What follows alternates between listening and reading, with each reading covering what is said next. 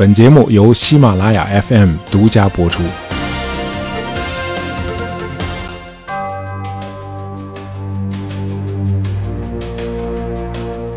我们在以前的节目里提到过，十九世纪的世界首富是罗斯柴尔德家族啊。那谁是十八世纪的世界首富呢？呃，据亚洲华尔街日报说啊，是个中国人啊，就是咱们大伙儿在电视剧里常看到的那个和珅哦。这哥们儿因为跟皇帝的关系好，呃，在十八世纪末在清朝的权力中心叱咤风云了二十多年。呃，需要指出的是，和珅虽然是个大贪官。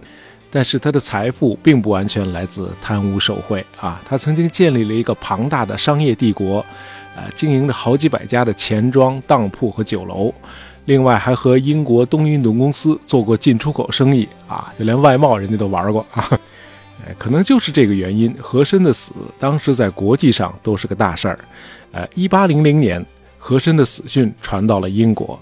这个时候，已经离开公职、赋闲在家的马加尔尼勋爵听到了这个消息，啊，大为震惊。啊，那不是中国的二皇上吗？怎么说杀就杀了呢？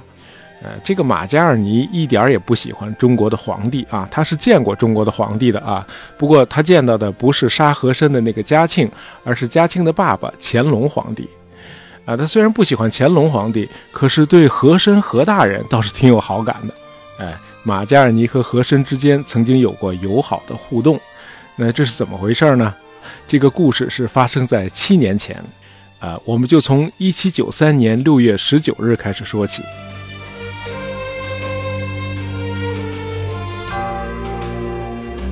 这一天是英国特使马加尔尼平生第一次用望远镜看到了中国大陆的轮廓。他在这一天的日记里是这样写的：下午两点。中国大陆已经隐约可见，它在罗盘上显示的方向是东北偏北。呃，马加尔尼此刻的心情是既兴奋又忐忑。那他为什么要来中国访问呢？啊，是为了贸易。那这个时候中英之间已经有贸易了，但是由于两个国家的国情不同，对贸易的需求也就很不一样。呃，到了乾隆后期，中国的人口已经史无前例地增加到了三亿三千万。这就迫使朝廷比以往更加重视农业，而不是商业。哎，因为得养活庞大的人口嘛。那么在朝廷眼里啊，允许外商在广州一地做有限的贸易，已经体现了皇帝的皇恩浩荡了。哎，外商要是还要求朝廷更多的开放市场，这就有点无理取闹了，对不对？呃，一句话就是，中国当时还是个农业社会。而这个时候的英国已经进入了工业革命时代啊，是个工商业国家，啊，正在把它的贸易的触角伸向全世界。在英国看来，任何阻碍公平市场竞争的做法都是不合理的。那为了扩大当时受到严格限制的中英贸易，英国的小威廉皮特政府决定派遣马加尔尼勋爵访问中国。呃，请求中国皇帝开放市场，允许自由贸易。啊，英方自己认为，马加尔尼使团的这次访问是英国对外交往中最友善和最不炫耀武力的一次努力尝试。那你怎么表示友善呢？那多带红包呗。Bingo。马加尔尼使团一共带来了近六百件礼物啊，当然主要是科技产品。呃，比如能显示年月日的钟表，呃，比如蒸汽机模型、枪炮啊，甚至还有一个没充气的这个热气球啊。本来是打算让这个使团的成员乘坐这个热气球在北京做一次示范飞行的。那么我本人最感到好奇的礼品啊，是那个天体运行仪。呃，这个仪器据说能够准确地模仿太阳系里天体的各种运动啊，行星绕着太阳运行，月球绕着地球运行。那么这个仪器呢，因为整体太大了，需要拆开了分装在箱子里，到达北京之后再把它组装起来。因为太复杂，需要好几天的时间才能组装和调试完毕。因此，天文学家詹姆斯·丁维迪也随团前往中国啊，负责组装和调试这台复杂的仪器。那咱就别扯远了啊，虽然我是个伪天文爱好者啊，咱们还是回到这次访问。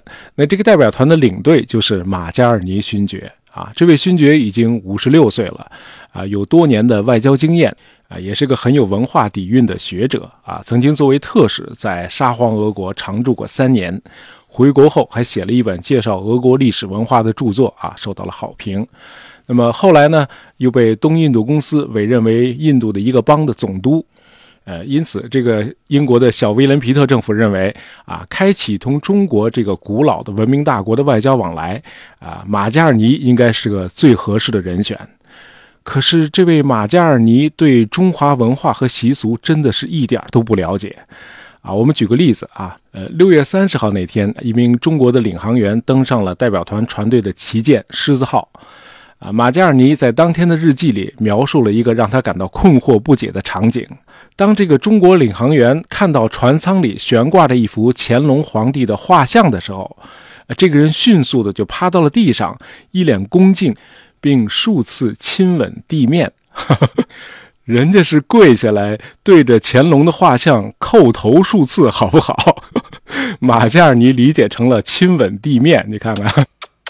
呃，马加尔尼写这篇日记的时候，肯定没有想到啊，这个亲吻地面的小插曲，竟然成了冥冥中的一个预兆，预示着这次访问终将以失败收场。呃，临行前，小威廉皮特首相的得力助手、内政大臣亨利邓达斯给马加尔尼的训令是：你要设法与中国啊，或许是地球上最杰出的一国人民，建立一种自由往来的关系。邓达斯说：“你要向中国皇帝声明，英国对中国的领土没有野心，而且一有机会，你就要对中国的朝廷重申，英王乔治三世认为中国是世界上文化最灿烂、最古老、人口最众多的国家，促进英中毫无保留的友好交往是对双方都有利的。”哎，接着邓达斯又给了马加尔尼一个自相矛盾的指示。呃，你必须遵守中国朝廷的一切礼仪，但是不得损害英国国王的荣誉，也不得有损于你本人的尊严。但是你也不应该让一些细枝末节影响到这次访华的成功，啊，以至于损害由此可能带来的巨大利益。哎，你一定要拿捏好分寸啊！组织上考验你的时候到了。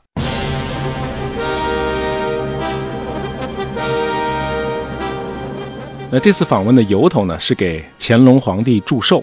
呃，马加尔尼使团一到达中国沿海，乾隆皇帝就不断的接到报告啊，皇上很开心啊，只是各地方官要高规格接待。哎，皇上传旨说，这个英吉利航海远来，初次观光上国，非缅甸、安南等平年入贡者可比，务以妥当照料，不可过于简略，至于远人所轻。呃，就是说，这个英吉利是个远方的小国啊，第一次远航来我们天朝上国进贡，呃，和缅甸、越南这些每年都来进贡的小国不一样啊，因此一定要妥当照料，哎，这个规格不能过于从简啊，不要让远方的小国瞧不起咱们。呃，这个妥当照料全都浓缩在一面神奇的小旗子上面了，啊，清朝的接待官员给了马加尔尼使团一面小旗子。这旗子很重要啊，保管好了，别弄丢了。哎，就像那个哈利波特手里的那根魔棍一样，英国人只要举着这面小旗子，啊，沿途的地方官就会送来鸡鸭鱼肉和瓜果蔬菜，而且小旗子一挥，所有的餐馆一律免单啊，地方政府替你结账了。耶哦耶哦耶哦耶耶耶！这个小旗子上写的五个大字“英吉利共使”啊，进贡的贡。哎，翻译成英文之后，这马加尔尼气得直蹦高。我们不是来进贡的，好不好？我们不是你们的藩属国，我们是来谈贸易的。呃，再一想，哎，算了，既然一路上都好吃好喝的，那就先别较真儿了。呃，等快到北京的时候呢，清朝官员就跑来告诉这个马加尔尼，呃，那什么，皇上此刻呢不在北京啊，在承德避暑山庄等你们呢。啊，你们把不容易搬运的那个贡品呢，先存放在圆明园，啊，这不就可以轻装前进了吗？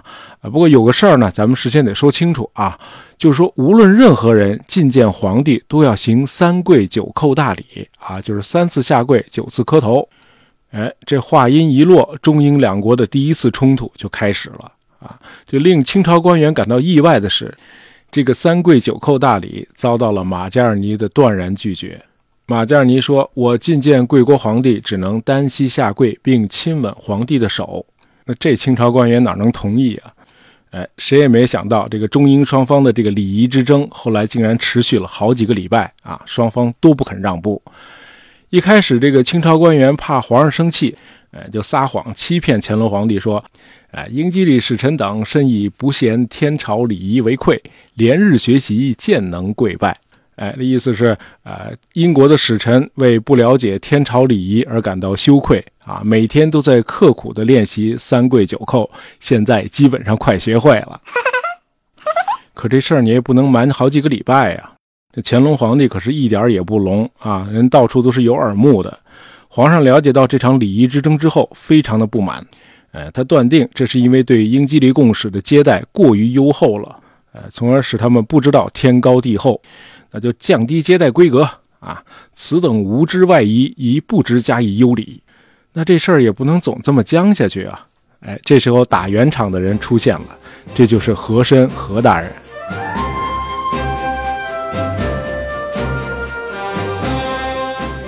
和珅是怎么说服乾隆皇帝的啊？这个《清高宗实录》里没有记载，呃，但是我们知道这个和珅是深得皇帝的宠信的，乾隆皇帝在很多事情上都非常的依赖和珅。那么和珅出来打破僵局的标志性事件，就是他与马加尔尼的一次会谈。呃，关于这次会谈，马加尔尼和他的副手斯丹顿在日记里都有非常详细的描述，哎，帮我们勾画出了何大人的音容笑貌。说这个和珅办公的行辕很大，还要走过好几个厅才能到达他的会客室。呃，和珅待人和蔼可亲啊，年龄在四十到四十五岁之间，呃，容貌端庄，光彩照人。呃，何大人能说会道啊，讲起话来语速也很快啊，这在清朝官员中是非常罕见的。那么宾主落座之后啊，马加尔尼先是客气了一番啊，说前两天身体不太好，今天特来给中堂请安，啊，希望能够早日觐见皇帝，啊，乾隆皇帝多福多寿，听说八十岁仍然精神矍铄，啊，我仅代表英国国王以西方第一雄主之资格，啊，向东方第一雄主额手称庆。呃，和珅呢也非常得体地表达了对英王的问候，呃，说你们这次来路途遥远啊，又带了这么多贵重的礼物，呃，大皇帝让我代他向你们表示谢意。呃，至于中国的一些风俗，你要是不习惯呢，也不必勉强嘛，啊，你可以按照英国的习惯行礼啊，不必改行华礼。啊，英王的亲笔信也可以由你当面呈现给我们皇帝啊。那么至此，这个礼仪之争就算结束了。呃，谈完正事儿之后，和珅又询问了一些欧洲的局势啊，谈到了英国、俄国、意大利和葡萄牙等国。呃，何中堂不仅敏锐聪颖，还非常的好学啊，对欧洲的国际关系有浓厚的兴趣。呃，告别的时候，和珅起立与英国使节握手，啊，说今日与贵使相识，殊为欣喜。啊，和你特别谈得来啊！将来回北京之后，有空可以常来圆明园叙谈啊。那这两天我正在忙皇上的大寿啊，实在是没时间。咱俩回北京后再好好唠唠，好吧？哎，那什么，送客。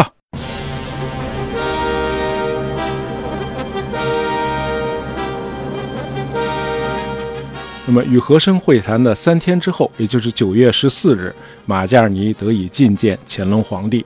呃，除了转交乔治三世的亲笔信，双方还互赠了礼物。呃，接着是皇帝赐宴，那么这算是第一次礼节性的接见。第二天，马加尔尼一行参加了皇帝的生日庆典。皇帝看戏的时候，还把马加尔尼招到了身边。呃，马加尔尼以为可以谈谈他这次访问的使命了，没想到皇帝又赐给他一箱珠宝，啊，把这个带给你们国王。那么这两次接见之后，清朝的陪同官员就跑来说啊，这都已经九月份了，冬天快到了啊，那个那什么，你们赶紧动身回国吧。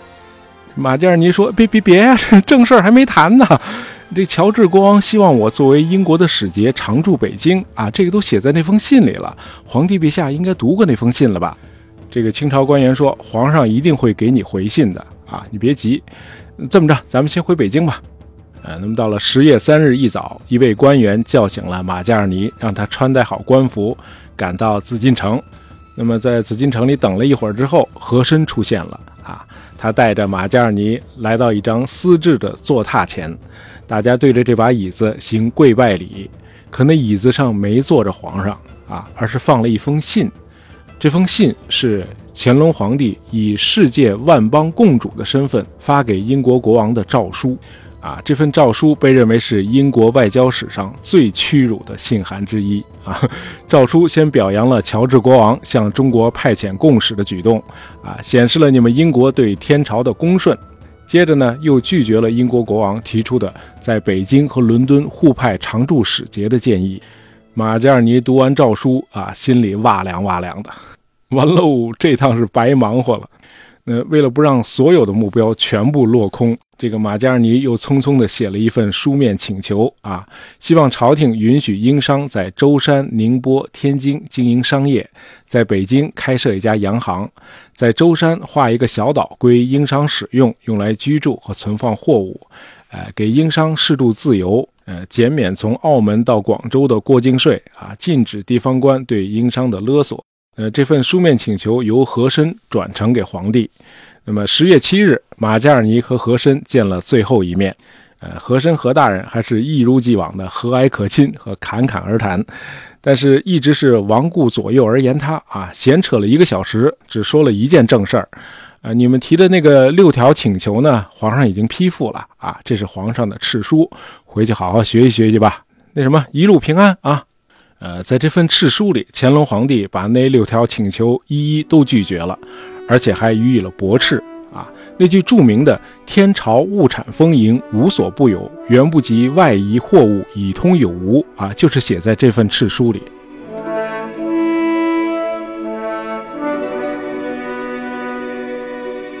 呃，世界上最杰出的文明国家和最强大的工业国家之间的第一次接触，就这样不欢而散了。啊，我同意这样一个说法啊，即便马加尔尼同意行三跪九叩大礼，没有事先惹恼乾隆皇帝，皇帝也不会答应英方的那些请求的啊，最多只能做些有限的让步，因为两国的国情和需求差异太大了。呃，英国人天真的认为，只要他们显示出工业化的成就，清政府就会同意与英国建立开放的通商关系，呃，借此使自己也走上工业化的道路，取得进步。哎，这是他异想天开了。呃，工业化和贸易不是当时中国的迫切需求。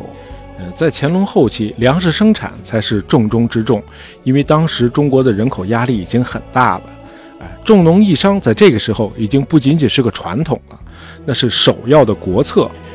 就是说，当时的中英双方是没有任何的共同需求的。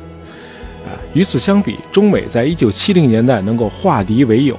就是因为当时有了共同的需求，啊，卡耐基曾经说过一句耐人寻味的名言，啊，共同的需求是人类关系的核心与本质。呃，今天的节目就到这儿啊，呃，我们的听友王和珅啊，他提出 想讲一下和珅，啊，可是我觉得今天这个故事呢，可能更有趣啊，希望你能够喜欢。呃，喜欢大爷杂货铺的朋友，别忘了订阅我们的专辑。当然，也希望您能够在朋友圈里推荐一下我们的节目。感谢大家收听，咱们下期再见。